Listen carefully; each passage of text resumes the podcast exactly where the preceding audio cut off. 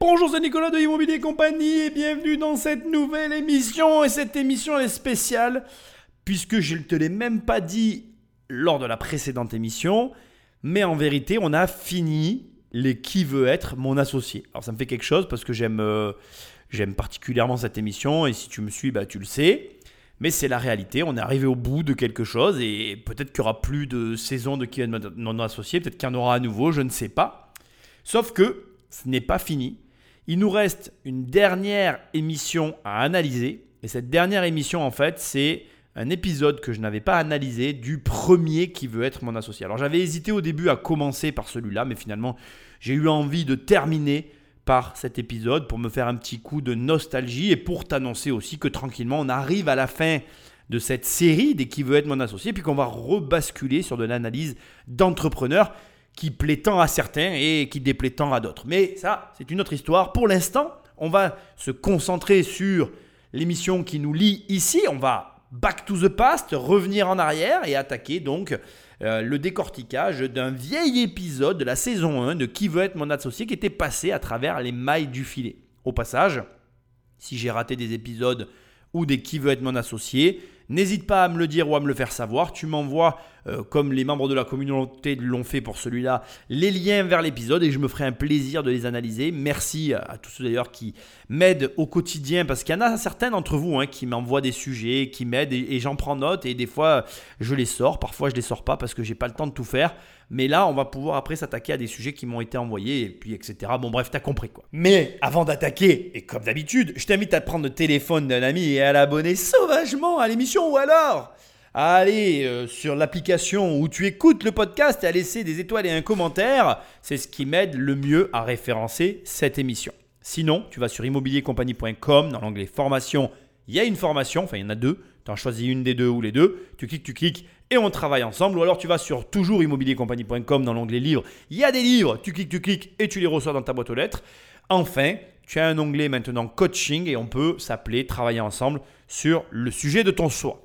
Sans plus de transition, Patrick est ici, il va appuyer sur play et puis on va attaquer euh, cette dernière. Alors c'est pas l'émission que tu vas avoir là, c'est pas la dernière, c'est le début d'une petite série. Il reste encore quelques épisodes sur ce dernier épisode que je vais analyser et puis après on finira les qui veut être mon associé Patrick Magneto. Voici Rémi et Sylvain, deux frères fusionnels. Fous de glisse depuis toujours, ils ont décidé de faire de leur passion une aventure professionnelle.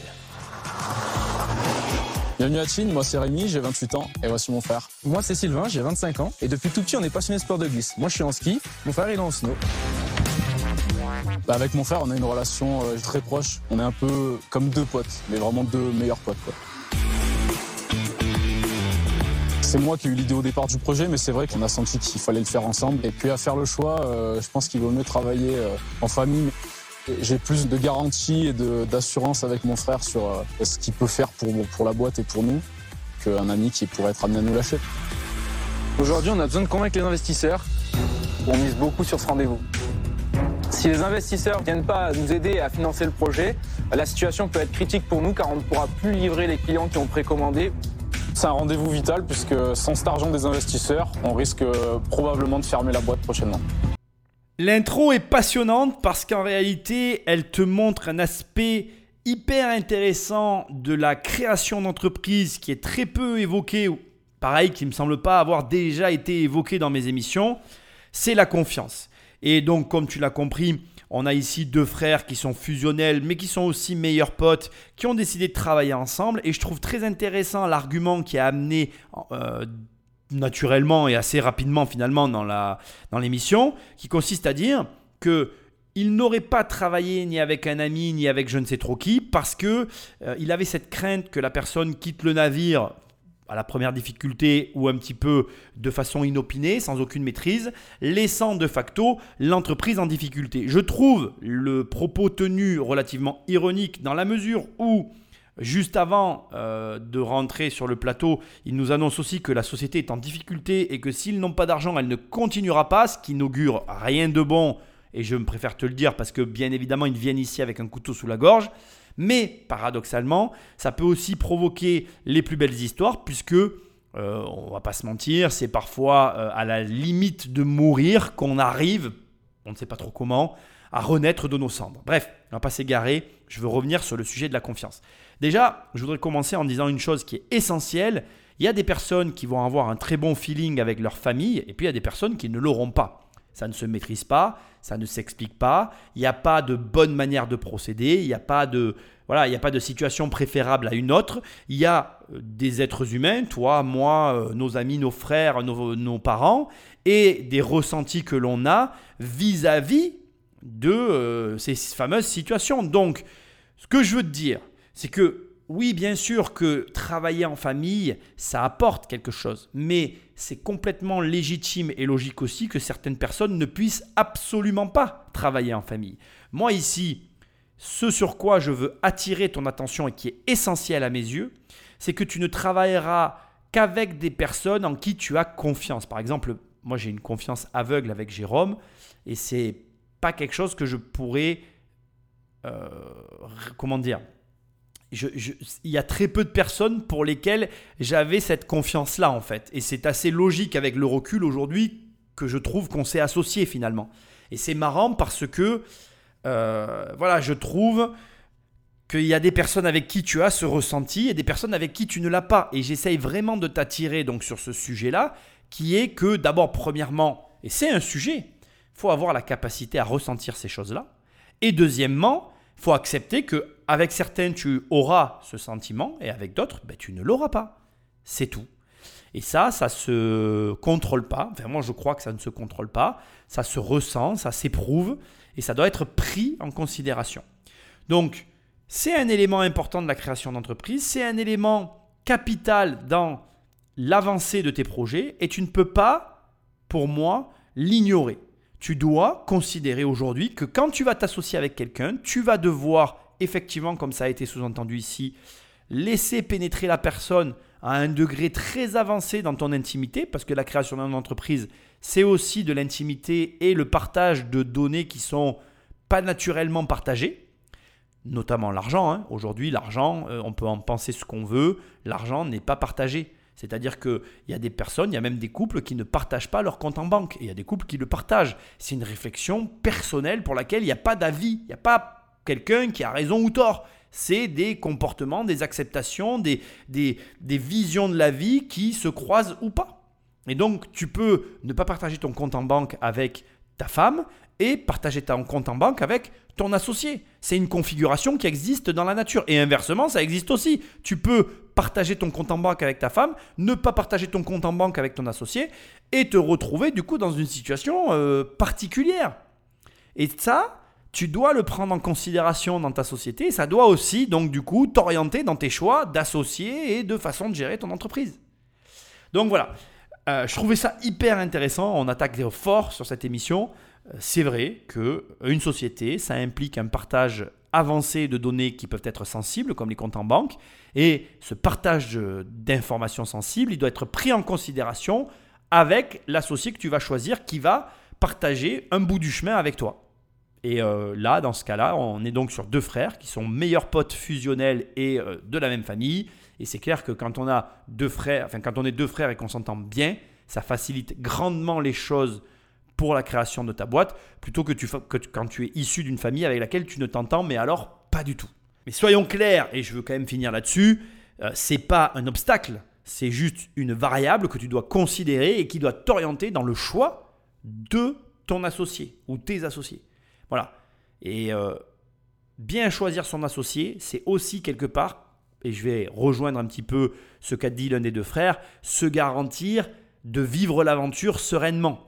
Tu partiras pas à la guerre de la même manière si quand tu t'engages sur le champ de bataille, tu as des doutes sur les personnes qu'il y a derrière toi, que quand sur ce même champ de bataille, tu t'engages et tu ne te retournes pas parce que tu sais que quoi qu'il arrive, les mecs seront toujours là derrière toi. Et ne nous voilons pas la face, il y a des gens qui vont déserter et se barrer, et il y en a d'autres qui vont t'épauler jusqu'à la fin.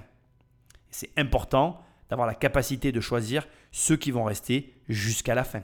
Wow Bonjour Quel est votre prénom? Rémi. Rémi et Sylvain. Sylvain, installez-vous, posez le matériel. Allez. Est-ce que c'est super important, déjà financièrement? Oui, tout à fait. C'est très important pour nous. On a un enjeu crucial aujourd'hui. Il faut qu'on arrive à convaincre ces investisseurs. Pourquoi il faut absolument? Alors, on a réussi à convaincre déjà 700 clients, donc maintenant il faut les livrer et on a besoin de cet argent. Alors c'est parti, on y va mesdames et messieurs, équipement. Alors là, je, je réinterviens parce que je vais te parler de l'enjeu dont il est question ici, enjeu qui semble très fort, mais comme ils l'ont dit eux-mêmes, en fait, il y a une problématique euh, financière derrière. C'est très intéressant parce qu'ils ont eu un réflexe que je ne vois que rarement, que trop rarement dans l'entrepreneuriat.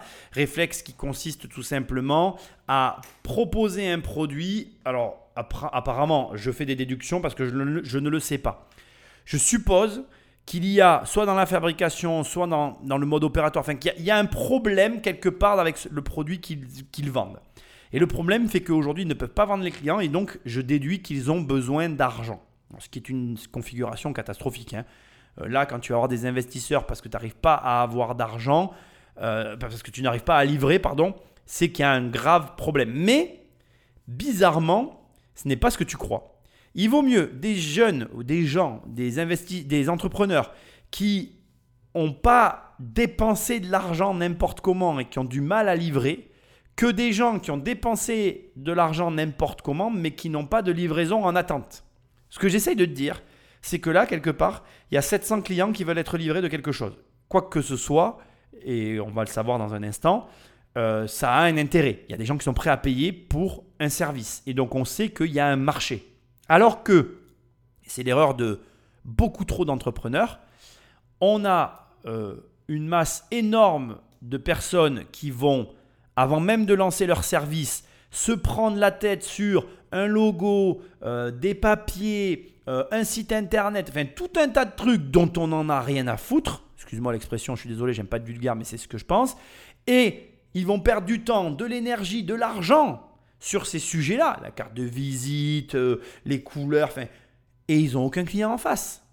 Donc certes, il y a un problème, lequel je ne sais pas et on va le découvrir ensemble. Mais ce n'est pas un problème, grave, c'est un problème qui est euh, réparable. Et donc, cette correction qui peut être apportée, elle a une valeur ajoutée parce qu'en face, on a des gens qui sont prêts à payer. Donc, euh, finalité des finalités des finalités, on est là euh, à, attendre et à essayer de comprendre ce qui se passe, mais toi qui m'écoutes, tu dois surtout, si tu veux créer une entreprise, ne pas perdre ton temps dans des considérations futiles et inutiles. Il te faut absolument te concentrer sur qu'est-ce que tu as à vendre, à qui tu vas le vendre, en quelle quantité et comment tu peux ferrer, arrêter, intéresser ses clients. Si demain, tu as un pro, une idée d'un service ou d'un produit et que tu es en capacité de le vendre, alors fonce. C'est ce qu'il faut faire. Même si tu n'as pas la capacité de livrer, ça sera toujours mieux d'avoir des gens qui veulent acheter quelque chose que de croire que tu vas vendre un truc que tu as proposé à personne mais que personne ne veut t'acheter. J'espère que c'est clair. En tout cas, ça peut paraître catastrophique comme situation, mais ça ne l'est pas. Bonjour On se déséquipe un peu. Bonjour les investisseurs. Moi, c'est Sylvain. À mes côtés, mon frère, Rémi. On est fondateur de Blackline. Blackline, c'est une société qu'on a créée pour révolutionner les sports de glisse. On vous demande l'équivalent de 80 000 euros pour 10%. Depuis qu'on est gamin, mon frère et moi, on est passionnés de sport de glisse. Mais on a remarqué un constat, c'est que dans le snowboard, il n'y a pas d'évolution. Le snowboarder, contrairement au skieur, il se repose jamais. Il passe plus de 60% de sa journée avec la jambe complètement tordue sur le télésiège et dans les phases de plat. Et nous, on s'est dit, c'est pas possible, il faut révolutionner ça. Et on a inventé le Quickset. Donc le Quickset, c'est un disque mécatronique qui vient s'insérer directement au milieu des fixations de snowboard, qu'elles soient neuves ou d'occasion. On touche à peu près 90% des fixations du marché. Et l'intérêt, c'est de pouvoir, à l'aide de cette petite télécommande, déverrouiller ou verrouiller la rotation de son pied pour permettre à l'utilisateur de mettre son pied dans l'axe de la planche pour pouvoir se déplacer finalement comme si on était en skateboard ou en trottinette et pour pouvoir notamment s'asseoir sur les remontées mécaniques confortablement comme un skieur. Et on a réussi à convaincre 700 acheteurs qui ont acheté ce produit sur Internet. Et aujourd'hui, si on est là devant vous, c'est parce qu'on a besoin d'argent pour finaliser la production de ce produit, qui est aujourd'hui un prototype fonctionnel. Il est également breveté. On a un dépôt de brevet en France et on a une extension de brevet PCT à l'international qui est en cours. Et on a sur ce produit-là un marché qui est quand même très important puisque c'est 13 millions de pratiquants dans le monde. Bon, on a eu énormément d'informations euh, sur cette partie, vraiment des informations importante et extrêmement intéressante. Je commence par le début. 800 000 euros de valo pour la société. Bon, je vais mettre ça tout de suite en perspective avec un autre élément qui est venu après dans leur discussion, les fameuses 700 ventes qui ont déjà été faites. On sait avec l'introduction qu'en réalité, ils ont réalisé ces ventes mais qu'ils n'arrivent pas à produire. La façon dont ça a été dit ici, je suis dubitatif sur le fait que euh, nos investisseurs aient bien compris de quoi il s'agissait. Je l'espère qu'ils ont bien compris de quoi il s'agissait parce que c'est quand même important d'entendre qu'une entreprise aujourd'hui a réussi à vendre mais n'a pas réussi à livrer, ce qui est une bonne configuration d'une certaine manière, mais aussi pour moi pas si confortable que ça parce que je trouve quand même euh, voilà intrigant le fait qu'ils n'arrivent pas à livrer. Pourquoi? S'ils annoncent 800, 800 000 euros de valo, soit c'est qu'ils font déjà du chiffre d'affaires, soit ils se basent sur le potentiel de leur, euh, euh, création. Mais si tel est le cas, donc euh, s'ils se basent sur le potentiel de vente de leur création, là je serais encore plus fébrile parce qu'ils n'arrivent pas à livrer, tu vois. Donc c'est je comprends la situation, c'est-à-dire que s'ils ont encaissé l'argent mais qu'ils ont des problèmes techniques pour produire, c'est très différent que euh, s'ils ont encaissé l'argent et qu'ils n'arrivent pas à produire. Tu vois, c'est donc on a besoin d'avoir des précisions là-dessus. Bon bref. Donc on a une société qui est évaluée à 800 000 euros. Pour 10%, on, vend 10% du capital pour lever 80 000 euros. On a compris que ces 80 000 euros allaient servir à produire ce qu'aujourd'hui ils ont vendu. Cette configuration est idéale. Ils ont dit à la fin qu'ils avaient le brevet et ça c'est de la valeur en plus. Reste à savoir à qui appartient le brevet Est-ce qu'il leur appartient à eux ou est-ce qu'ils le laissent dans la société? Ça aussi, ça peut faire toute la différence. On a déjà vu le cas avec les jeans dans l'émission, émission que je t'invite à écouter d'ailleurs parce que les jeans c'était vraiment hyper intéressant. Euh, si tu gardes le brevet en ton nom, pour toi et d'un point de vue égoïste et même euh, financier, finance personnelle, c'est une très bonne démarche. Mais d'un point de vue levée de fonds et déploiement d'une entreprise, la démarche n'est pas si bonne que ça. Euh, il souligne le fait que dans le snowboard, il n'y a pas eu d'évolution notable depuis des années. Je suis assez d'accord avec eux. C'est un peu ce que moi aussi je trouve avec la maison et l'intérieur de maison, mais ça reste que mon avis. Il précise à un moment donné que on est sur euh, un mécanisme mécatronique. Donc pour moi, ça veut dire qu'il y a de la mécanique et de l'électronique. Donc question pour l'électronique, ou plutôt euh, réflexion personnelle. Est-ce qu'on est à prépondérance mécanique et que et le, et la mécanique se suffit à elle-même? Il y a de l'électronique, mais l'énergie est produite par la mécanique. Ou est-ce que c'est l'inverse? On a plus d'électronique, du coup, on a de l'énergie, puisque tu l'as pas vu, mais j'ai remarqué qu'ils avaient une montre, donc je pense que c'est un lien. Dans ces cas-là, comment ça fonctionne? Euh, Est-ce qu'il euh, y a des batteries? Est-ce qu'il n'y en a pas? Est-ce que c'est à prépondérance voilà, mécanique et du coup on a besoin de rien? Ou est-ce qu'au contraire, non, il faut le brancher tous les soirs pour que ça marche? Voilà, dans tous les cas, on est sur du hardware, même si on est back to the past Eric euh, dans, cette brochette d'investisseurs. Donc juste pour que tu saches, ici on n'a plus Jean-Pierre, on l'aura pas parce qu'il n'était pas là dans la première saison, et on n'aura pas non plus Anthony. On va retrouver la dame en rouge que j'adore, et à la place on va avoir notre restaurateur bordelais, n'est-ce pas? Donc voilà. Euh, au demeurant, euh, par rapport à cette brochette-là, les deux principaux intéressés, ça restera pour moi Eric et Marc Simoncini. On verra ça ensuite. Euh, ce qui est intéressant, c'est qu'ils vendent du confort, je trouve, et que du coup, ils proposent finalement à des snowboarders de pouvoir à des moments se retrouver comme sur un skateboard et du coup de ne pas avoir de contraintes physiques et de ne pas avoir mal. Et ce qui est intéressant aussi, c'est qu'ils n'ont fait que 700 ventes sur un marché mondial de 13 millions de pratiquants, ce qui est énorme. 700 ventes, c'est rien. Et dans la mesure où ils ont précisé que leur mécanisme était adaptable sur toutes les chaussures et les montures de chaussures de snow, ben, effectivement, ils ont raison de préciser qu'on est sur un marché gigantesque, un potentiel donc de vente euh, sans limite, presque j'ai envie de te dire. Pour moi, pour l'instant, elle est belle. Personnellement, il y a des détails que j'aurais besoin d'avoir pour vraiment te dire j'y vais à fond, mais je commence à avoir le portefeuille qui frétille, j'investirai. En tout cas, au premier abord. On va vous faire une petite démo, ça sera plus parlant. Avec plaisir. Donc là, ce qui se passe, c'est que quand on est en phase de prise de télésiège, pour un skieur, c'est relativement facile et reposant. Mais pour un snowboarder, c'est l'horreur. C'est exactement ça. Installé confortablement. Et mon frère, on se retrouve avec le pied complètement tordu. Alors qu'un skieur, lui, il est dans l'axe et il se repose tranquillement sur son télésiège. Sachant que, comme je le disais tout à l'heure, c'est plus de 60% d'une journée de ski, donc c'est quand même assez imposant. Donc voilà, là on déverrouille le mécanisme à l'aide de la petite télécommande. Et une fois que le mécanisme est déverrouillé, on peut réorienter son pied et se mettre dans l'axe de la planche. Et se retrouver finalement bah, comme un skieur, bien assis confortablement et, et là on gêne plus personne. Et on se retrouve pareil sur les positions de plat, où en fait on peut pousser comme un skater, ou du coup on peut pousser de cette manière-là et se retrouver un peu comme un skieur côte à côte. C'est ingénieux. Personne n'y avait pensé avant. Non. Du tout. Et la force du projet, c'est qu'on a, on a inventé un disque et pas une fixation complète. Et ce disque est multimarque, compatible sur toutes les marques neuves ou d'occasion. Un utilisateur, il a un peu ses marques favorites. Il adore garder son matériel. Il, il en, est, il en est fan, entre guillemets. Et nous, ben, on, on l'empêche pas de le changer. J'imagine que vu que ça se déconnecte avec une télécommande, c'est qu'il y a de l'électronique dans le disque. Tout à fait. Donc ça veut dire qu'il y a une petite batterie, Ouais. il y a la télécommande, tout ça doit être très étanche, Tout à fait. Exact. résister au froid. Tout à fait. Il faut que la pile soit pleine quand je pars snowboarder. Tout à fait. Il y a quand même des contraintes électroniques, quoi. Et ça, vous n'aviez pas eu, vous avez pas le choix. Euh, non, on n'a pas le choix parce qu'en fait, ce qui se passe, c'est que ce dispositif est sous le pied. Ouais. Donc, une fois qu'on est chaussé, on n'a plus d'accès manuel au niveau du dispositif. Donc, il fallait forcément un système de pilotage à distance. Ça s'installe facilement. Je dois démonter ma fixation, mettre le disque et remonter ma fixation. Tout à fait. Est-ce que vous pouvez nous faire une démonstration là? Vous Bien avez sûr. prévu ou pas du tout? Moi je veux bien voir quand même. Alors, en fait, pour s'adapter, on a un système de bague comme celle-ci.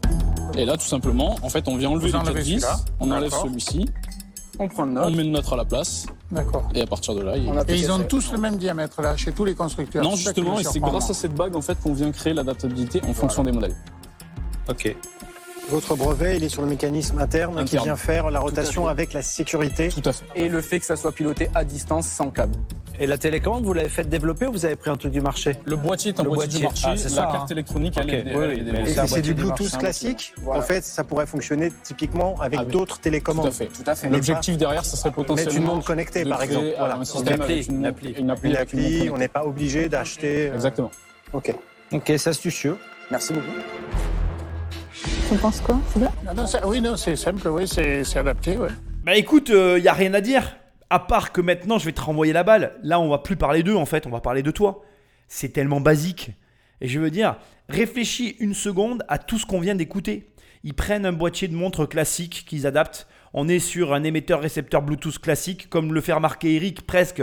euh, Quelqu'un qui développe une app pourrait remplacer la montre, donc euh, la montre n'a pas lieu d'exister en elle-même. Aujourd'hui, eux, ils ont fait avec, comme on dit, les moyens du bord, ce qui m'intéresse tout particulièrement, parce que, voilà, je te renvoie la balle. Aujourd'hui, tu as une idée, et tu vas me dire, ah mais oui, mais Nicolas, je peux pas la faire, etc. Blablabla. Oui, oui, on peut jamais rien faire, en fait.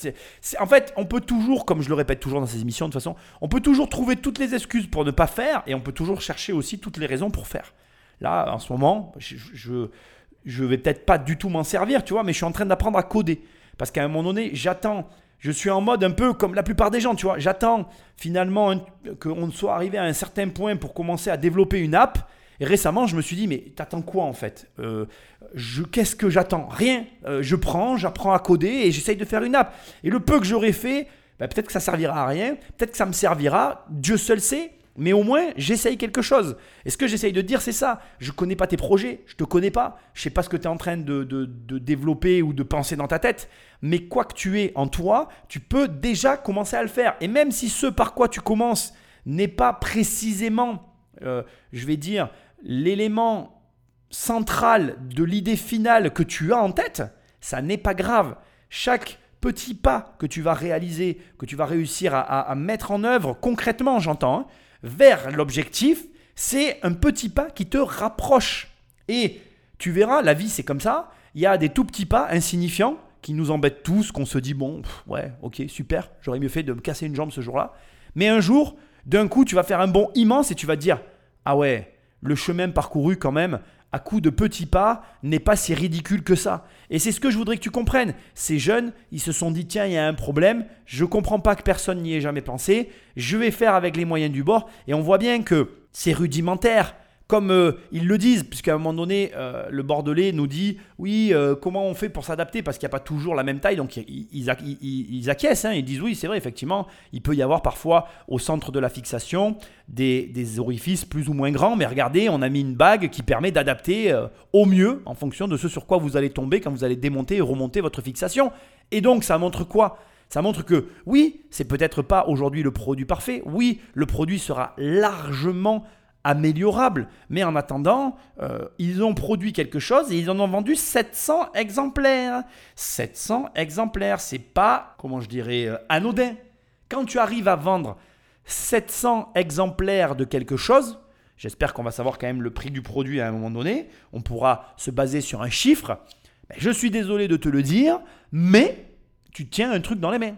Donc pour moi, euh, l'histoire, elle est extrêmement simple en fait. Mais même, elle n'est pas extrêmement simple, elle est basique.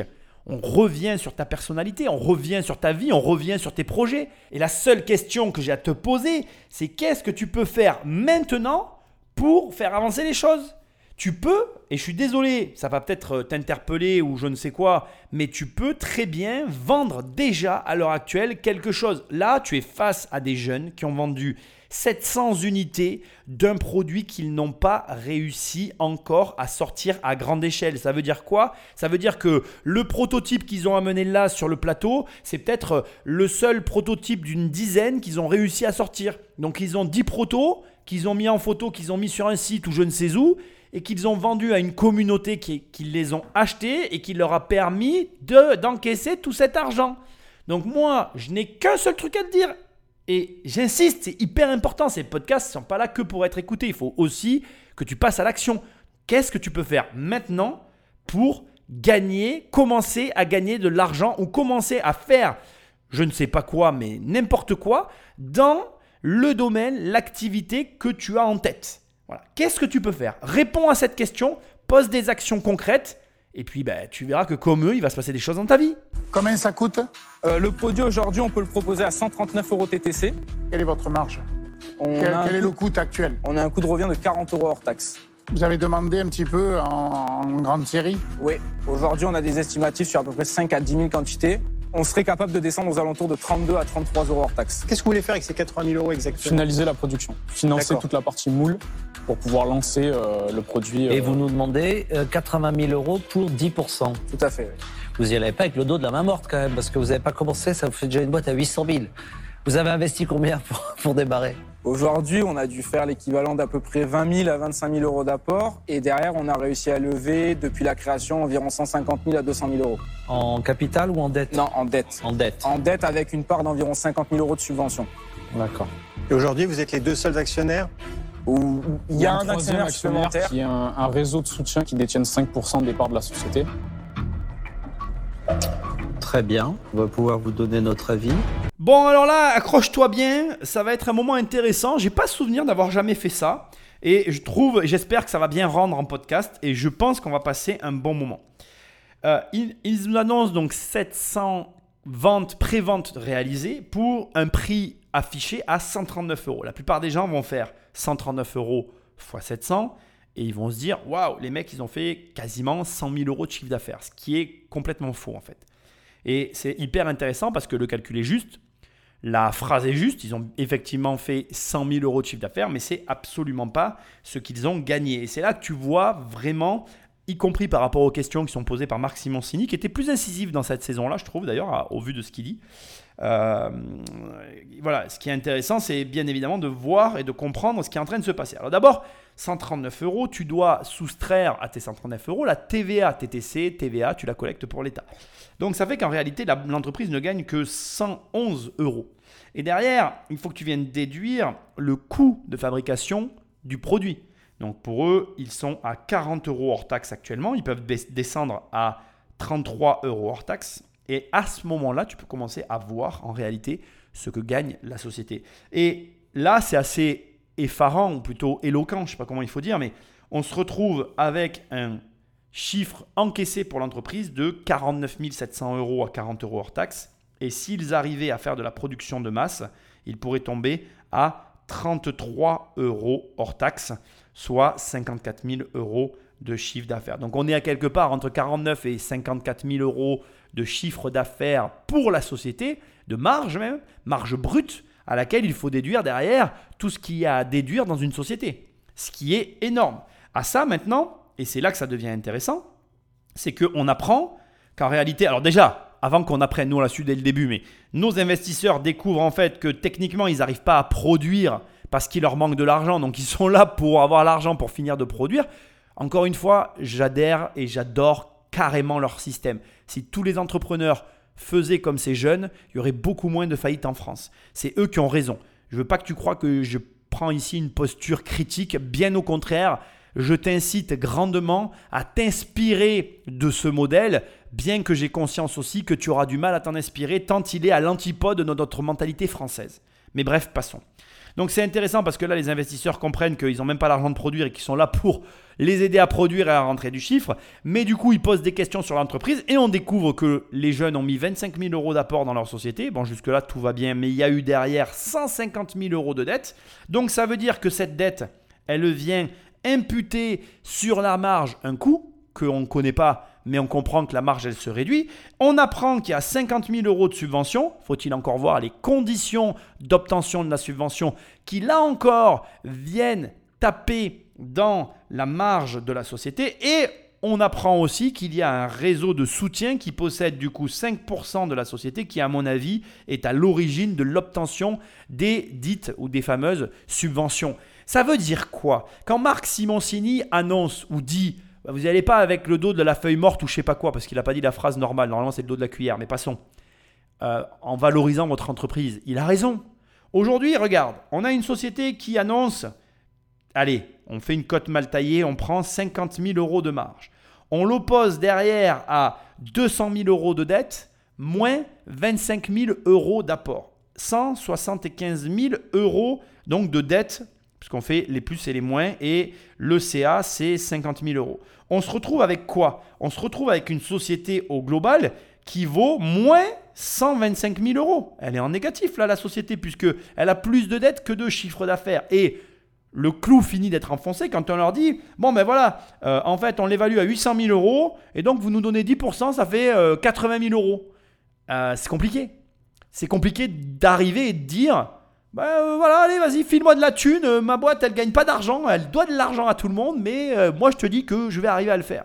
Alors attention, ça veut pas dire qu'ils vont pas arriver à convaincre. Ça veut pas dire que dans leur argumentaire et dans leur vision, il n'y a pas ce qu'il faut pour réussir à itérer. Mais j'émets un doute. Parce que là, on se retrouve dans une configuration très courante de personnes qui d'abord n'ont pas éprouvé. Parce que là, quel est le problème en fait? Quel est le problème de cette société réelle en fait? Parce que, je vais être franc avec toi, tout à l'heure, je t'ai dit, mon portefeuille frétille. Et je vais te dire quelque chose, il frétille toujours. La force de l'entreprise, c'est ces deux jeunes qui ont réussi à vendre avant d'avoir acheté. Et ça, quand tu trouves quelqu'un qui est capable de faire ça, ça a une énorme valeur. Mais, quel est le problème? Parce qu'il y a un problème. Quel est le problème? Mais Le problème, il est très simple. Écoute bien, c'est important.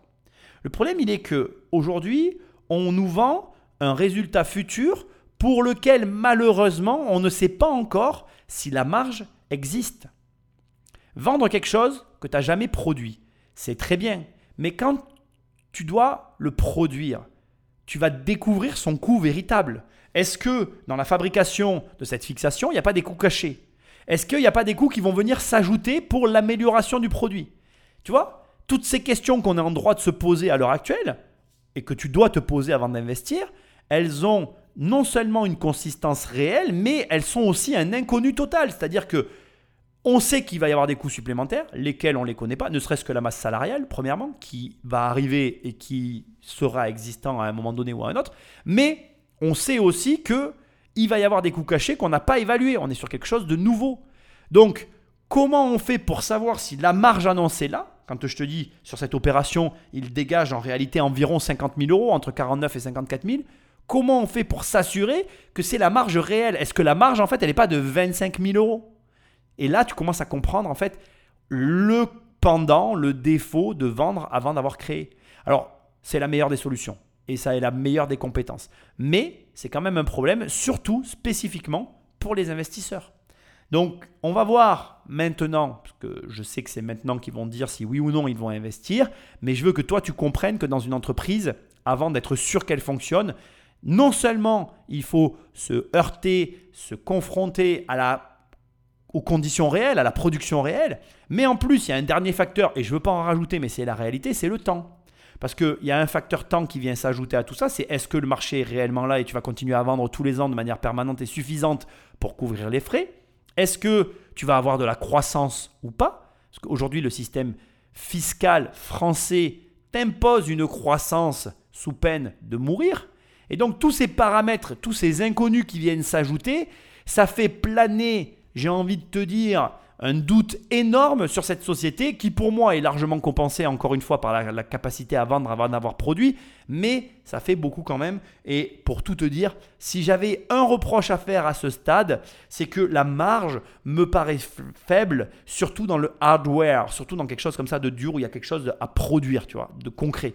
En fait, dès que tu as de la production, tu dois avoir des marges plus importantes, sinon tu n'assumes pas en fait. Et ça, bah, il faut que tu y penses, c'est tout, c'est comme ça. Moi j'ai fait du ski, mais très jeune, euh, aujourd'hui j'en fais plus trop. Euh, je trouve euh, en effet assez ingénieux ce que vous proposez, mais bon, c'est pas du tout mon domaine. Je pense que je vais pas, je vais pas, je vais pas suivre. Hein ça fera pas boule de neige avec moi. Donc Marc, notre restaurateur bordelais n'y va pas, c'est normal. Moi je m'attendais à rien d'autre. Restaurateur, quel rapport? Développer du hardware. Je pense que il euh, n'y a pas que le fait qu'il soit restaurateur, il y a aussi l'affinité que tu as avec le produit, comme il le dit. Aujourd'hui, il fait plus de ski, il n'est pas connecté à ce marché, il n'a pas de valeur ajoutée à apporter et il n'a pas la passion. Donc c'est hyper important dans ce genre de projet euh, d'avoir ce qu'il faut pour entrer dans le projet. Donc voilà, je suis pas surpris, ça me paraît logique. On va voir maintenant le ou la investisseur, personne suivante. C'est vrai que c'est intelligent ce que vous avez inventé, c'est un accessoire qui a du sens. Bon, maintenant, ça reste un accessoire. Un accessoire euh, compliqué à mettre en œuvre parce qu'une batterie euh, avec le froid, généralement, ça tient pas longtemps. Je pense que vous êtes encore au tout début et qu'il va falloir un peu de temps pour que ça fonctionne, si ça doit fonctionner. Euh, donc je vais, je vais passer également. Euh, c'est vrai que la première année, il, il, faisait pas que les musiques se chevauchent. Bon, c'est un truc euh, en interne, c'est vachement mieux. On, s'est dit ça avec Patrick, hein, hein Bref, Delphine n'y va pas. Alors, je pense que c'est sa manière élégante de dire qu'en réalité la Valo elle ne correspond absolument pas à la réalité. Elle dit vous êtes au début de quelque chose, vous avez une batterie dans votre snowboard. J'ai un doute sur la viabilité long terme dans la neige de ce produit, je lui donne raison sur cet élément-là, argument largement recevable. D'ailleurs, je l'ai dit euh, à un moment donné dans l'analyse, euh, ils, ont une, ils ont un produit mécatronique à prédominance électronique et pour moi, il aurait fallu l'inverse en fait, un mécatronique à prédominance mécanique, ce qui je pense était possible parce que on sait aujourd'hui, notamment avec les voitures électriques Tesla, que euh, le mouvement peut entraîner de la recharge énergétique. Or, là, on a un mouvement du pied. Donc, je suis quasiment convaincu qu'il y avait la possibilité de faire quelque chose de mécanique, enfin mécatronique à prédominance mécanique. Mais ça reste une croyance personnelle.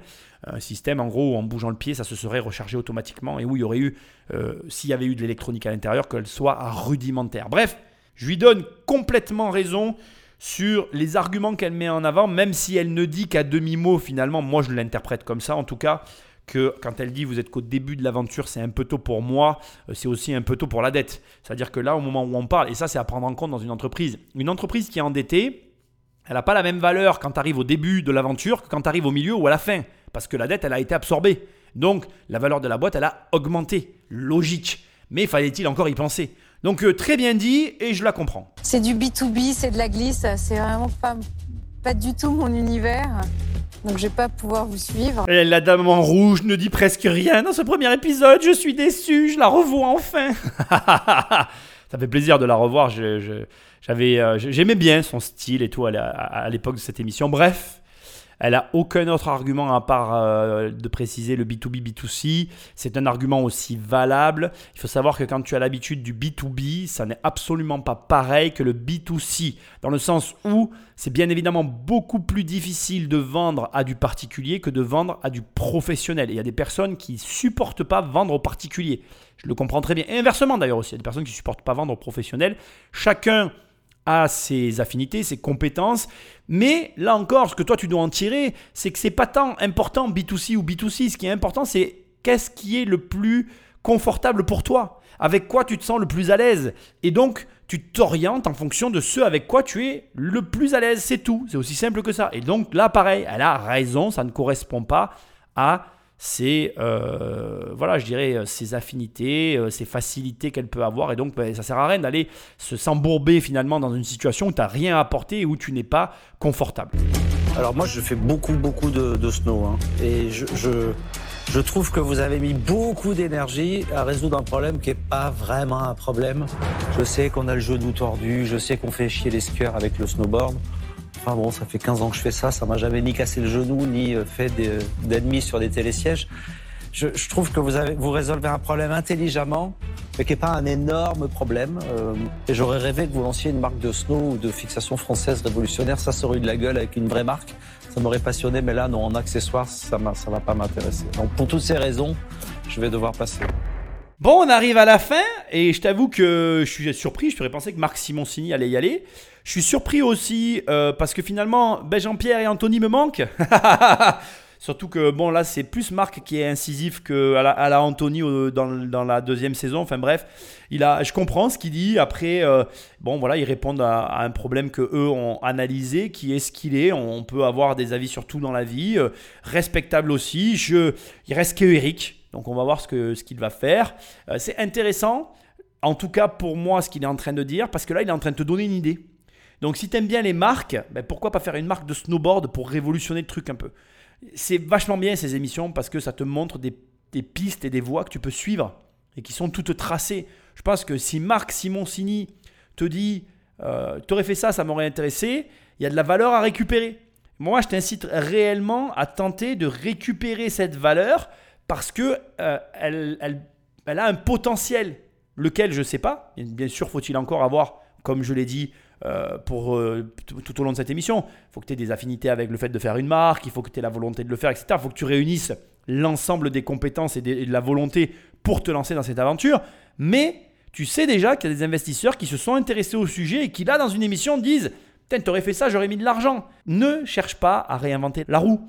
Fais ce que tu entends, ce que tu perçois, ce que tu vois et dont tu es certain que ça marchera. Quand un investisseur du niveau de Marc Simoncini te dit, ou tu l'entends dire, si tu avais fait ça, moi j'y serais allé, mais arrête tout et fais-le.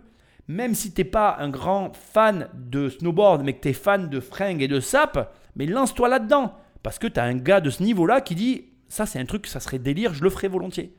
Il y a trop de gens qui cherchent à partir dans des trucs compliqués, alors que des fois c'est juste là sous ton nez. Il te suffit de prendre l'idée et de la mettre en place. Patrick, Magneto Alors, moi je suis pas du tout d'accord avec Marc. Bah tant mieux. Parce que euh, quand je fais du snow, bah, j'en ai marre de me ramasser à chaque fois que je veux faire du plat. Parce que j'arrive pas, enfin je suis nul. Donc ça, ça me, ça me parle. Mais par contre, euh, la valorisation de votre entreprise, euh, effectivement, vous y allez un peu fort. certes, il y a eu de la R&D, vous avez travaillé, etc. Mais vous avez aussi des dettes. Euh, donc ces dettes, vous ne les avez pas encore remboursées, j'imagine. Euh, donc il y a quand même beaucoup de risques. Hein. Vous êtes au début. Euh, il va falloir encore pas mal lever d'argent, investir.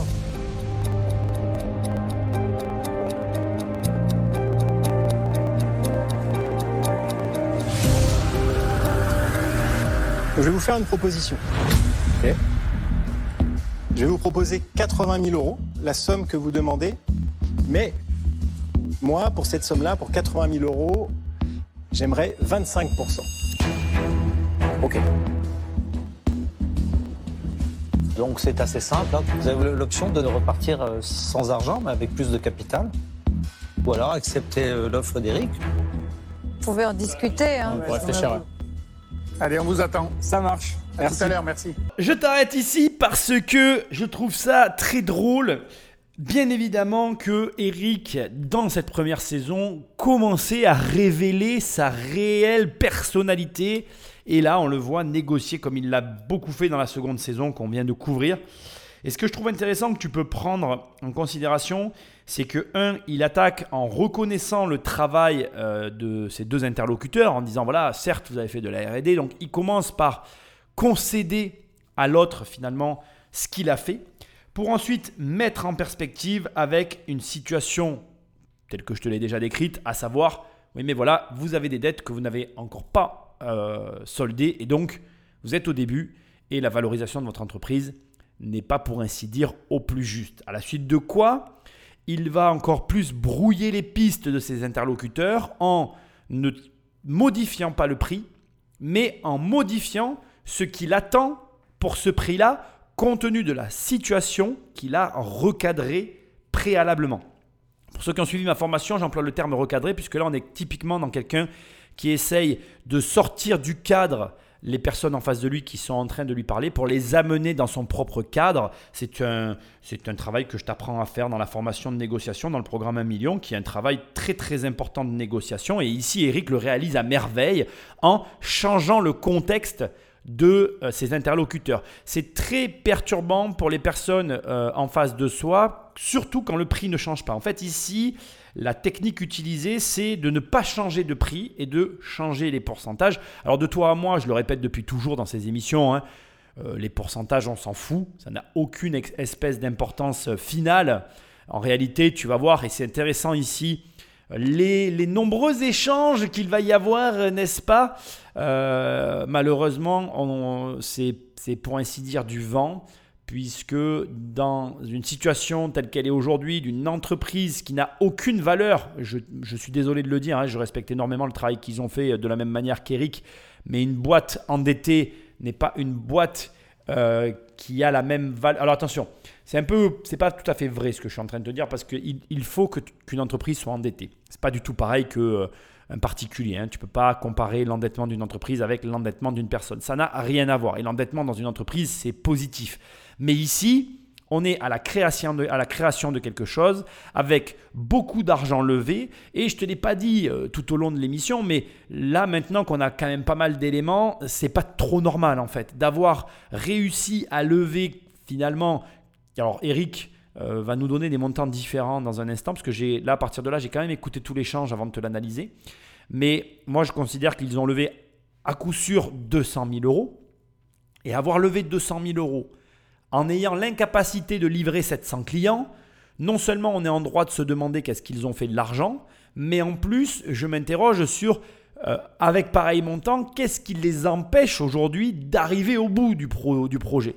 Donc bon, je pense pas qu'on ait la réponse. Euh, je sais pas d'ailleurs, j'ai pas vu, j'ai regardé quelques échanges de négociations, mais voilà. Je reviens maintenant au sujet qui nous intéresse pour la négo ici. Donc ils vont partir réfléchir. De mon point de vue, il n'y a pas de réflexion à avoir. Ils obtiennent l'argent qu'ils veulent. Certes, ça change le pourcentage, mais la valeur de ce qu'apporte Eric, euh, elle est pas, elle est comment dire, elle n'est pas à négliger. Et d'ailleurs, euh, je pense que s'il y a un reproche à faire dans son argumentaire qu'il vient de prononcer, c'est que on ne connaît pas la valeur qu'il amène. Mais ça, tu vas voir que euh, notre ami euh, Marc, notre restaurateur, va le, lui faire remarquer. Il va se rattraper dans le deuxième échange. Mais au demeurant, voilà, la technique que tu viens de voir de négociation, elle est très puissante et elle est utilisable dans de nombreux domaines d'ailleurs. Allez Patrick Magneto. Eric, en plus de, ce soutien, qu'est-ce que tu peux leur amener, toi, par euh, ton expérience professionnelle? Tout ce qui va être industrialisation, euh, brevetabilité, protection industrielle. Voilà, c'est là où je vais pouvoir apporter quelque chose sur le snowboard, pas trop. Parce que ça, tu aurais dû quand même leur dire pour qu'ils comprennent qu'ils aient un intérêt plus que financier que ça, parce que c'est une grosse part du capital. En mettant 25%, tu bloques un peu les levées de fonds futur. Ah oui, ah, oui mais bon, euh, ça fait partie du jeu. Ils ont, ils ont déjà 300 000 euros de dette. Enfin, ça part de loin quand même. Hein. Donc comme je te l'ai annoncé, il lui envoie tout de suite une remarque. Là j'ai un petit peu remonté, hein. j'ai changé l'ordre réel de l'émission pour avoir une continuité des deux parties. Je trouve vraiment cette émission intéressante. Et dans la côté donc du jury, comme le fait remarquer Marc Manœuvre, euh, je ne sais pas s'il s'appelle Manœuvre d'ailleurs, Danov, bon bref, le restaurateur, euh, il, euh, il lui dit, mais en prenant 25%, tu empêches, enfin tu vas enrayer les éventuelles prochaines levées de fonds. Il faut comprendre très simplement qu'en réalité, euh, ce qui se passe ici est très simple. Globalement, plus tu vas avoir dès le départ d'investisseurs et donc de deal solutions. Donc je vais, je vais te présenter ça? En gros, on va dire qu'on va partir sur 100%. Et euh, sur 100%, ce qui compte, c'est les 51% de ta boîte. On va être clair, c'est-à-dire conserver une majorité et une même mise sur ton entreprise qui permettent de laisser rentrer des investisseurs. Et techniquement aussi, tu as donc 49% qui sont cédables à des tiers. Si, alors selon comment tu gères le truc, ici on a deux frères, donc on peut, on peut euh, complètement comprendre que les 51% seront pris par la famille des deux associés. Ça veut dire qu'il reste 49% pour laisser rentrer des personnes. Sachant que sur leur entreprise, on a déjà 5% qui sont pris par une société de soutien qui a été énumérée tout à l'heure. Donc ça veut dire que déjà, sur 49, en réalité, on n'a que 44% de disponibles. Et si on retire maintenant encore 25%, ça veut dire qu'en réalité, on n'a que 19% de disponibles pour une éventuelle autre levée de fonds, entrée au capital de tierces personnes et ou développement de l'entreprise. Ça fait partie du jeu. Ça veut dire que tu dois considérer à un moment donné qu'il va y avoir un pourcentage qui sera rétrocédé à des investisseurs ou à une institution ou un institutionnel pour permettre à ton entreprise de passer à l'étape d'après. Ne te voile pas la face. Si tu veux gagner de l'argent, si tu veux passer au niveau supérieur, tu vas devoir faire des levées de fonds, tu vas devoir faire rentrer des investisseurs dans ton, entreprise, ou en tout cas faire rentrer de l'argent. L'argent dette lié à la banque a ses limites, des limites qui sont inhérentes aux contraintes que les banquiers vont appliquer sur le marché et aussi à la conjoncture économique. Là, au moment où j'enregistre ce podcast, tu le sais peut-être, mais il y a énormément de contraintes financières qui ont été appliquées sur les particuliers. Et il commence à, y en avoir aussi sur les professionnels.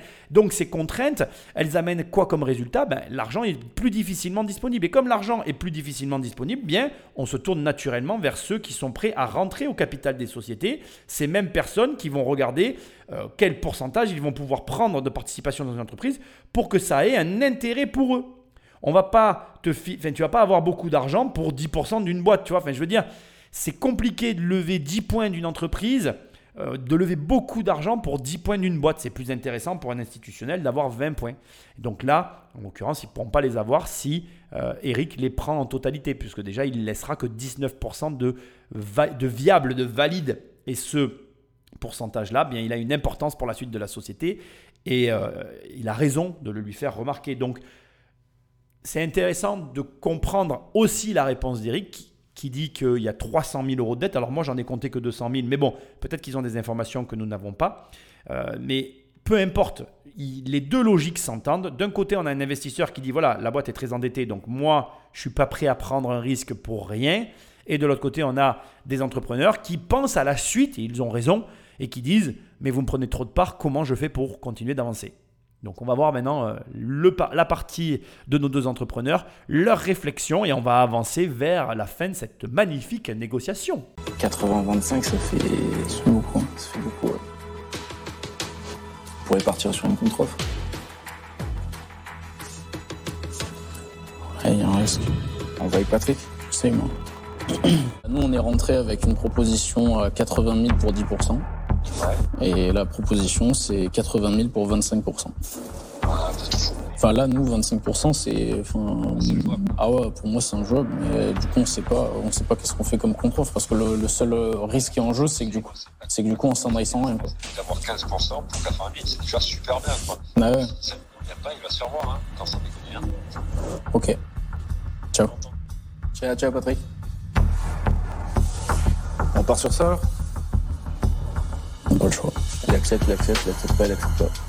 Ce qui est très mauvais en négociation, c'est lorsqu'il y a un tiers comme là qui n'est pas présent et qui a son mot à dire, son intervention euh, est valable ou en tout cas a un poids dans euh, ce qui s'est dit, ce qui s'est passé. Déjà, premièrement, ce qu'il faut préciser et qui est très très important, c'est que la personne n'est pas là pendant le pitch. Donc, elle n'a pas apprécié les retours des investisseurs en face de lui. Elle donne un jugement sur une situation qui est tronqué. Je m'explique. Même si tu as le droit de parler comme il l'a dit, hein, j'espère que tu entends euh, ce qu'il dit de l'autre côté au téléphone. Il dit en gros c'est mort, 25%, c'est pas possible, fais une contre-offre à 15%. Très bien. Sauf que euh, tous les investisseurs ont tiqué sur l'endettement de l'entreprise. Et cette personne n'était pas là. Donc certes, ils l'ont dit, il manque un associé, il n'est pas là, mais comment peut-il émettre un jugement sans prendre en considération un élément essentiel à cette affaire, qui est que, premièrement, ben, leur entreprise, elle est surendettée, et aujourd'hui, elle a produit aucune valeur. Deuxièmement, ils sont arrivés, ils l'ont dit direct, mais ils n'arrivent pas à produire les pièces pour les vendre à leurs clients. Et troisièmement, le seul investisseur, donc je pense qu'ils l'ont dit au téléphone, mais qui aujourd'hui est en capacité de répondre à leurs demandes, est j'ai envie de dire ironiquement, celui qui a le plus à leur apporter justement sur la production de hardware, de produits physiques. Et ça, ça a aussi une valeur qui ne peut pas être simplement réduite à oui ou non, ou s'il n'accepte pas, il dégage. quoi. Donc le problème ici, il est très simple, il est que en réalité, on a d'un côté quelqu'un qui n'est pas là et qui conseille des gens qui sont là, et ces gens-là qui sont là ont certes, à mon avis, euh, tout retranscrit la situation, mais ne pourront jamais, euh, comment je dirais, euh, transmettre à l'autre les émotions et les réactions complètes qu'ils viennent de recevoir dans la figure et qui jouent un rôle dans cette négociation. Une négociation, là, en fait, pour moi, elle est, elle est je ne dis pas qu'elle va pas aboutir, je ne le sais pas, mais elle est un peu viciée parce qu'il y a une tierce personne qui n'est pas là et qui les conseille dans l'ombre et qui, euh, qui les influence, à mon humble avis, pas positivement pour cette affaire. Bon, c'est mon opinion, ça n'engage que moi. On va voir maintenant comment ça, ça se conclut. Alors, Rémi et Sylvain, je vous rappelle qu'au départ, vous demandiez 80 000 euros pour 10% de votre entreprise. Eric vous propose bien 80 000 euros, mais pour 25% de votre entreprise. Donc, c'est un petit peu différent de vos attentes. Et donc, euh, nous attendons votre réponse. Alors, honnêtement, déjà, on est ravis de la proposition. On a besoin de ça pour avancer. Et aujourd'hui, c'est des 25%. Pour nous, c'est pas possible. Par contre, nous serions prêts à céder pour 80 000 euros, toujours, 15%. Alors je me doutais que vous alliez faire une contre-proposition et j'ai moi-même réfléchi en fait à jusqu'où j'étais prêt à aller. Moi déjà, ce que je peux vous apporter, c'est aussi une aide euh, sur l'industrialisation, sur tout ce qui est propriété industrielle, les brevets, réussir euh, à passer le cap en fait d'une industrialisation de 1000 à plusieurs dizaines de milliers, de voir où est-ce que l'on peut faire ça. J'ai euh, j'ai pas mal d'expérience dans le domaine. Moi, ce que je suis prêt à vous proposer en contre-offre, c'est 100 000 euros pour 20% Sylvain, Rémi, vous pouvez réfléchir à nouveau. À tout à l'heure. Je pense que pour du, du loisir, ça, ça résout un, un- un vrai problème. Et s'il y a une vraie valeur dans le brevet, ça, c'est quelque chose qui peut être revendu. Euh, Enfin, c'est- ouais, c'est quand même 100 euros pour avoir le pied là, là. C'est ça que ça fait, hein. Je vois très bien de quoi il parle. Mais ça, pour moi, ça. Ouais, mais quand tu auras fait deux semaines de snowboard, tu verras plus la différence. Ça fait des années que j'en fais, je suis toujours aussi nul. Ah, d'accord. Ah, bah oui, mais si Non, c'est mais pour une œuvre. mais il y en a plein qui sont comme moi. 100 000 pour 20%. Non, non, non, c'est pas bon. C'est pas bon. Là, c'est un peu vous plomber de dire je prends 20% tout de suite. C'est vous plomber vis-à-vis de tous les autres investisseurs derrière, quoi. Et cédez pas plus que 15, hein, honnêtement, quoi. Ok, ça va. Merci Patrick. À plus. à plus, ciao, ciao. Alors, alors, alors, alors, comme je te l'ai dit, pour moi, Patrick est très gentil et je comprends qu'il veut leur bien. hein. C'est peut-être un parent, j'en sais rien, et, et la démarche est saine et bon, blabla. Mais euh, ça perturbe et ne fait pas avancer le, le schmilblick de mon point de vue. Et ça n'a aucun sens et c'est surtout malvenu dans la situation actuelle. C'est-à-dire qu'il avait qu'à être là. L'erreur qu'ils sont en train de commettre, c'est de l'appeler euh, et de s'en référer à quelqu'un d'absent euh, des négociations et qui en plus se permet de donner un avis. Et, au final, de l'autre côté, on a Eric qui, euh, lui, a noté la remarque de notre restaurateur préféré et qui a appuyé sur ce qu'il allait apporter et a en plus accentué la déformation de sa proposition en augmentant le prix et en réduisant légèrement les parts. Et là, en fait, on est vraiment dans un changement de cadre, hein, en fait. Il n'y a pas d'autre d'autre phrase. C'est-à-dire que là, il est en train de reprendre la maîtrise du cadre. Donc, il est en train de complètement déstabiliser les personnes qu'il a, en face de lui. D'autant que, il faut pas oublier qu'il y a un élément essentiel qui est très malin hein, de la part d'Eric à prendre en considération c'est qu'aujourd'hui, il discute avec des gens qui sont dans une impasse par rapport à la sortie du produit et qui ont donc besoin de cet argent. Donc, ça veut dire que, pour moi, la négociation va se conclure. Comment, je ne sais pas, mais elle va se conclure et j'aurais tendance à croire à l'avantage de Eric parce qu'ils ne sont pas en position de négocier. Et à mon avis, alors moi, je parle de, du Eric maintenant de la saison 2 parce que dans la saison 1, il était moins comme ça. Et encore que cet épisode, tu vois, je l'avais raté et je pense qu'on se serait bien marré à, à- à l'analyser en saison 1. Mais voilà, il était quand même déjà comme ça au départ. C'est vraiment un négociateur et un, fin négociateur parce que je pense qu'il a cette capacité à bien saisir la situation et à bien jouer sur justement les, je dirais, les faiblesses euh, qu'il analyse et qu'il perçoit des personnes qu'il a en face de lui par rapport à l'état actuel de leur entreprise. Toutes les sociétés traversent des phases et chacune des phases crée en fait une faiblesse à différents niveaux. Et ces faiblesses, malheureusement, tu peux les exploiter comme là, comme il est en train de le faire, justement à ton avantage pour rentrer euh, au capital, c'est ce qu'il est en train d'essayer de faire, de manière plus élevée que ce à quoi il avait accès au départ. Et c'est très malin de sa part, même s'il part avec 15%, pour moi il est gagnant parce qu'il aura toujours eu plus de capital que prévu initialement et donc sa négociation réussira. Dès l'instant qu'il repart avec plus de 10% annoncé, ça veut dire qu'il a réussi sa négociation et qu'il a, a réussi à obtenir, grâce à la situation et au changement de cadre, exactement ce qu'il cherchait à obtenir pour le même prix. Imaginons que au bout du bout, il arrive à avoir même que pour 15% et à 80 000 euros investis des parts dans cette entreprise, ben, il aura gagné 5%.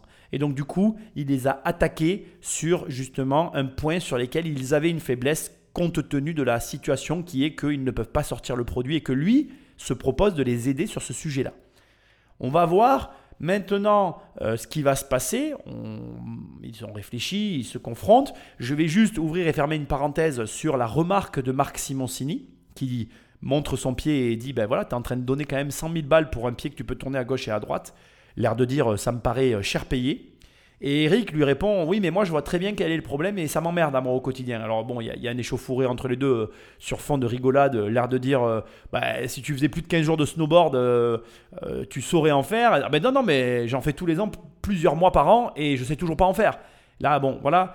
Et il est convaincu qu'il y a plein de personnes comme lui qui ont un problème et ça te montre que, tu vois, souvent dans ces émissions, j'arrête pas de te dire crée, résous un de tes problèmes de vie, prends un des problèmes que tu vis au quotidien et euh, tu gagneras de l'argent avec. Mais regarde, ici, on a le cas euh, vraiment euh, illustré. On a cinq investisseurs. On en a un sur les cinq à qui la, problématique, enfin pour qui la problématique qui est soumise est réelle, donc Eric. hein. Eric vit réellement la difficulté du snowboarder et son problème à ne pas pouvoir tourner son pied. Et comme il est convaincu que cette solution va régler son problème, eh bien, il est acheteur, il est investisseur sur la solution.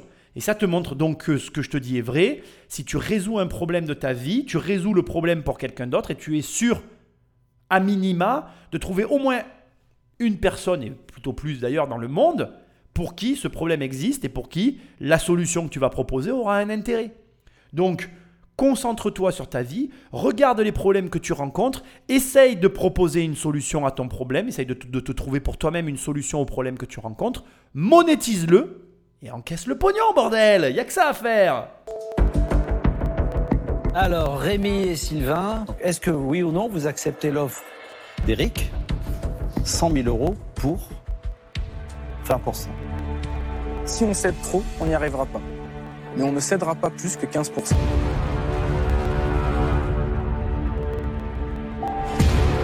Si pour vous c'est impératif de garder un gros morceau du capital, je comprends et je respecte. Et moi, euh, voilà, je reste aussi euh, sur, euh, sur ma position.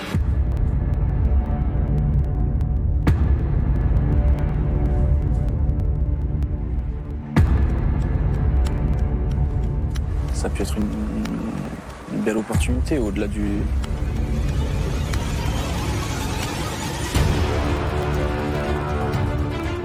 Moi, au feeling, je, je le sens. Quoi.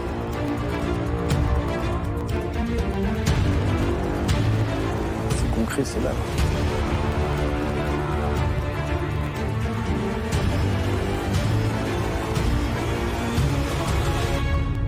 On va vous dire oui. Ouais, bravo. Bravo Vous n'allez pas le regretter. Merci. Merci. Félicitations. Bonne non, mais décision. vraiment, C'est bien. bien, c'est un bon choix, c'est un, c'est un bon partenaire. Il va vous amener beaucoup plus que l'argent. Bravo en tout cas. Merci. Merci. Merci, à très bientôt. Ne t'inquiétez pas. Allez, bon retour, Merci, au merci. revoir. Bon, j'ai laissé tout le passage, hein, j'aurais pu faire des coupes, mais j'ai préféré pas les enlever. C'était un long, un long moment de solitude.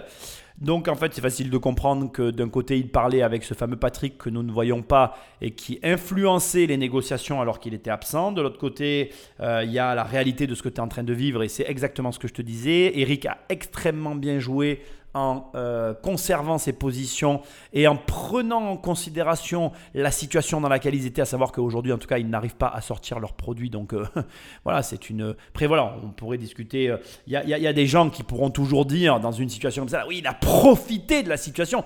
Mais en fait, pas du tout. Euh, c'est pas une question de profit. C'est exactement comme l'a dit Marc au moment où ils partent. Il va vous apporter beaucoup plus que de l'argent. En fait, le problème, c'est que les gens donnent de l'importance à des choses qui n'en ont pas. On donne de l'importance à de l'argent, on donne de l'importance à des parts sociales. Tout ça n'a aucune espèce d'importance. De toute façon, je ne l'ai pas dit tout à l'heure, maintenant je vais le dire. Eric est pas stupide. Si demain euh, tu as euh, un institutionnel ou une société qui veut rentrer au capital, ben, lui-même cédera des parts euh, qu'il a déjà acquises à l'institutionnel. Alors certes, certains me diront, oui, mais c'est de l'argent que les deux jeunes auraient pu encaisser qu'ils n'encaisseront pas. Certes, mais on peut aussi se dire que si Eric ne rentre pas dans l'entreprise, il ne passe pas à l'étape d'après et du coup, l'institutionnel ne viendra non plus jamais. En tout cas, pas celui-là, pas aussi gros, pas avec autant d'argent. Donc si tu veux, en fait, l'histoire peut se réécrire euh, toujours de mille et une façons. Il n'y a pas de bonne manière euh, d'écrire une histoire. Il y a, comme l'a très justement dit son frère, c'est concret, c'est là, c'est présent. On le prend ou on le prend pas. On a quelqu'un qui nous dit voilà, c'est ça ou c'est rien. Si c'est rien, ben, c'est rien pour toi. Et toi, tu as besoin de sortir ton produit. Aujourd'hui, tu dois sinon rendre l'argent à tous les gens à qui tu l'as pris. Donc, qu'est-ce qui est pire en fait? Perdre euh, 10% du capital, qu'on s'en fout en fait, ou servir ses clients et encaisser son pognon. Voilà. Et, et- ça, euh, indépendamment de l'émission que nous sommes en train de faire, toi et moi, et de vivre ensemble ici, c'est des questions que- qui t'arrivent très souvent dans la vie. Demande-toi dans les choix de ta vie si réellement tu es en train de prendre le bon choix parce que tu es réellement en train d'apprécier la situation et ce que tu apprécies devant toi comme étant à sa juste valeur. Est-ce que réellement tu mesures le poids des décisions que tu as à prendre? Je ne peux pas répondre à cette question. hein. Mais ici, est-ce que réellement euh, 10% de plus céder du capital pour 20 000 euros de plus, c'est grave? Je ne crois pas. Mais en tout cas, ce que je sais, c'est qu'aujourd'hui, ils ont l'argent et que l'entreprise a toutes ses chances de décoller. Maintenant, voyons déjà comment eux vont réagir, puisque là, on va avoir quand même un petit débriefing avec notre présentateur vedette. C'était compliqué, on en a-.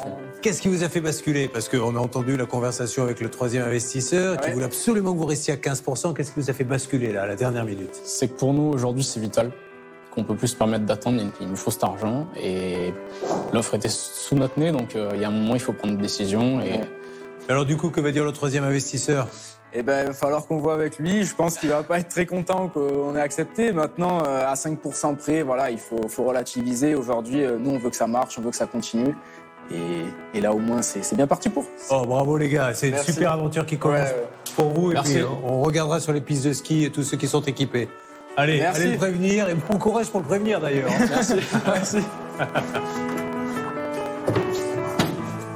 Non, mais bon, effectivement, ils étaient là peut-être pour eux euh, avoir que 10 lâché que 10% du capital. Ils ont lâché le double.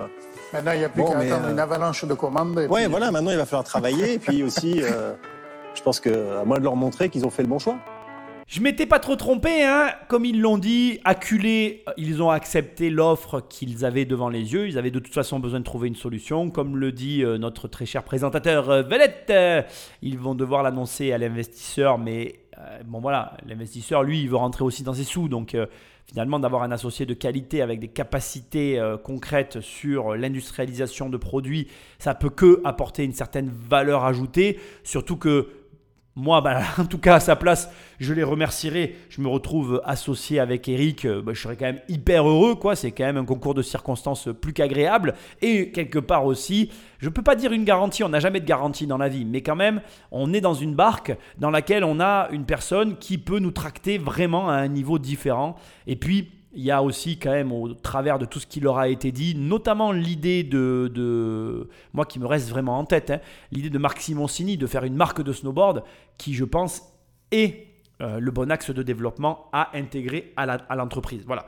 Donc ce qu'il y a de bien dans les émissions euh, de la première saison, c'est que parfois ils revenaient voir plusieurs mois après les sociétés pour faire un point sur justement ben, comment ça s'était passé l'accompagnement et l'investissement. Et il se trouve que par bonheur, dans cette émission-là, c'est le cas. Donc Patrick, sans plus de transition, Magneto!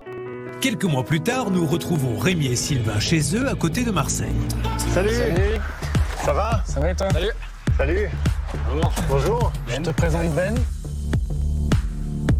Ça a été euh, le moment de stress et de tension le plus haut que j'ai atteint depuis qu'on a créé Quickset. On a eu l'impression peut-être qu'on n'était pas forcément euh, ravis. Donc le choix, effectivement, euh, a paru comme ça euh, difficile. Et aujourd'hui, on est très content de l'avoir fait, puisque clairement, euh, c'est ce qui nous sauve et qui nous permet aujourd'hui d'être là et de finir la production euh, de notre Quickset. Depuis la conclusion du deal, Eric les accompagne à chaque instant. Un accompagnement beaucoup plus large que le simple apport financier. Mon accompagnement sur ce projet a d'abord été le financement. Une fois ce point débloqué, il a fallu les accompagner dans la réussite euh, de cette industrialisation, de la fabrication. Et donc là, on est beaucoup plus dans de l'entrepreneuriat et du partage d'expérience que de simplement euh, faire un chèque pour résoudre un problème. Bon, super, euh, vous avez bien avancé. Je pense que là, on a des prototypes qui permettent de montrer qu'il y a une réelle faisabilité. Maintenant, ce que je propose, c'est de voir bah, quand est-ce qu'on va pouvoir livrer les clients. Et vous pensez livrer quand? Parce que là, il y a eu un peu de retard. Euh, bah là, l'objectif, c'est vraiment plus tard de commencer à livrer pour fin janvier, début février. En tout cas, c'est l'objectif qu'on s'est euh, visé. Si on doit faire les assemblages nous-mêmes, euh, c'est On pas grave. hein, on, On les fera, c'est on va pas les grave. faire. Faut se débrouiller. Ce qu'il faut livrer le plus rapidement possible. Voilà, comme tout start-up qui débute, c'est normal, on peut avoir des retards. En tout cas, on fait le maximum et on espère que ça ira pour la suite. Chez Ledger, quand on a lancé un nouveau produit qui était assez compliqué, Ouais. on a eu des mois de retard. Et s'il y a bien quelque chose que j'ai compris, euh, c'est qu'il est très important d'être très transparent avec ses clients. Les retards, c'est des choses qui arrivent. hein, les gens sont capables de comprendre, mais être transparent, ça, c'est vraiment la clé du succès. Ouais. J'ai déjà participé à la réalisation et l'industrialisation de plusieurs produits, donc je sais que c'est très compliqué et donc, fort de cette expérience, je ne panique pas. On va pouvoir trouver des solutions et on va y arriver. Aujourd'hui, le plus important pour Quickset, pour sortir de cette situation difficile, ce n'est pas tant les fonds que l'expérience d'Éric Larchevêque. Allez, la conclusion va pas être très funny. Hein Ton humble serviteur a fait son travail de recherche habituel. Et donc euh, Blackline, qui est un site en ligne, euh, je te l'ai gardé dès le début, mais en fait euh, j'avais remarqué quand, quand je commence en fait les qui veut être mon associé, je vais sur leur site internet et, j'aime bien regarder ce qu'ils font. Donc déjà il faut savoir que Blackline ils se sont orientés sur à mon avis les conseils de Marc Simoncini, la création d'un snowboard connecté. Donc il y a vraiment euh, deux planches de snow qui sont produites par la société Blackline. Ils produisent aussi des soft goods, donc en gros bonnet, t-shirt, casquette, pull et, euh, et autres t-shirts. Enfin deux, deux t-shirts, un blanc et un noir, une casquette, un pull et un bonnet. Voilà. Easy, facile. En parallèle, donc on a euh, une paire de skis connectés, deux planches de snowboard et le Quickset qui- qu'ils vendent en euh, accessoire. Donc on est en fait sur un, site de e-commerce qui est pour moi relativement bien fait, propre et qui est en ligne. Quand euh, j'ai regardé, euh, comment dire, quand j'ai fait les recherches et que j'ai regardé la société sur Internet, j'ai trouvé qu'ils étaient en activité. Faut que tu saches que, à mon humble avis, par rapport aux recherches que j'ai faites, je pense que Eric Larchevêque est sorti de l'entreprise au moment où j'enregistre l'émission. Faut que tu saches que aussi, ils continuent leur activité malgré, à mon avis, euh, quelques petits aléas financiers. Je ne vais pas rentrer dans les détails parce que je fais des recherches un peu poussées et je ne suis, pas- suis pas là pour euh, colporter des ragots. Et je pense que ça serait le mieux, ça serait que ce soit eux qui m'en parlent euh, directement et qui me disent ben voilà, euh, ça se passait comme ci, ça se passait comme ça l'aventure, etc. Aujourd'hui, ils sont quatre dans la société, les deux frères et euh, deux autres personnes en plus, dont une qui je pense est l'associé ou l'investisseur, je ne sais pas. voilà.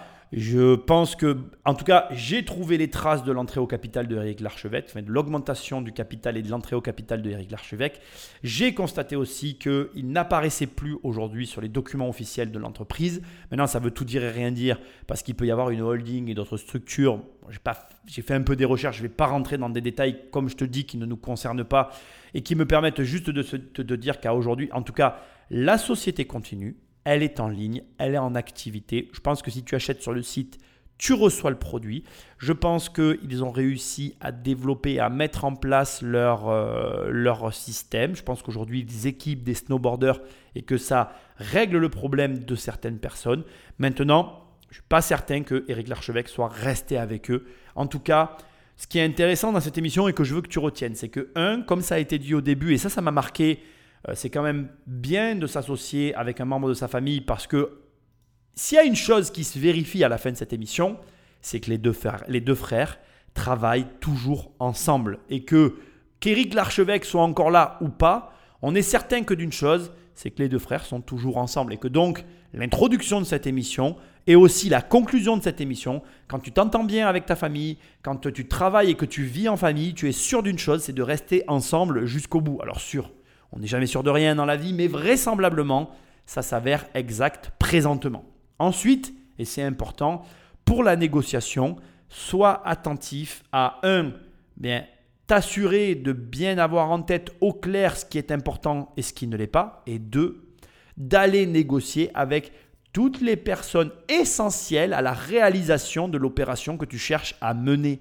Ne fais pas comme eux. S'il y avait une réelle critique pour moi qui ressort de cet épisode, c'est d'être allé négocier à deux alors qu'ils auraient dû être à trois. Les choses se seraient passées peut-être différemment et peut-être que la finalité, elle aussi, aurait été différente. Voilà, c'est tout pour cette émission. Comme tu l'as compris, on part dans une nouvelle série d'analyses de qui veut être mon associé de la saison 1, le seul épisode que je n'avais pas fait. Et quand on aura fini cette série, on clôturera la saison et on va s'embrigader dans de nouvelles aventures. Je sais déjà sur quoi je t'emmène. T'inquiète, ça va être génial. Mais pour conclure, je te rappelle que tu peux aller sur immobiliercompagnie.com dans l'onglet livres. Il y a mes nouveaux livres. Tu cliques, tu cliques et tu les reçois dans ta boîte aux lettres. Dans l'onglet formation, il y a mes formations. Enfin, il n'y en a que deux. Il n'y en a qu'une en fait. C'en est la même, mais elle est coupée en deux. Bref, tu cliques, tu cliques. Et on travaille ensemble. Il y a le coaching. Eh ouais, tu peux m'appeler et me parler. Et puis je te dis à très bientôt dans une prochaine émission. Salut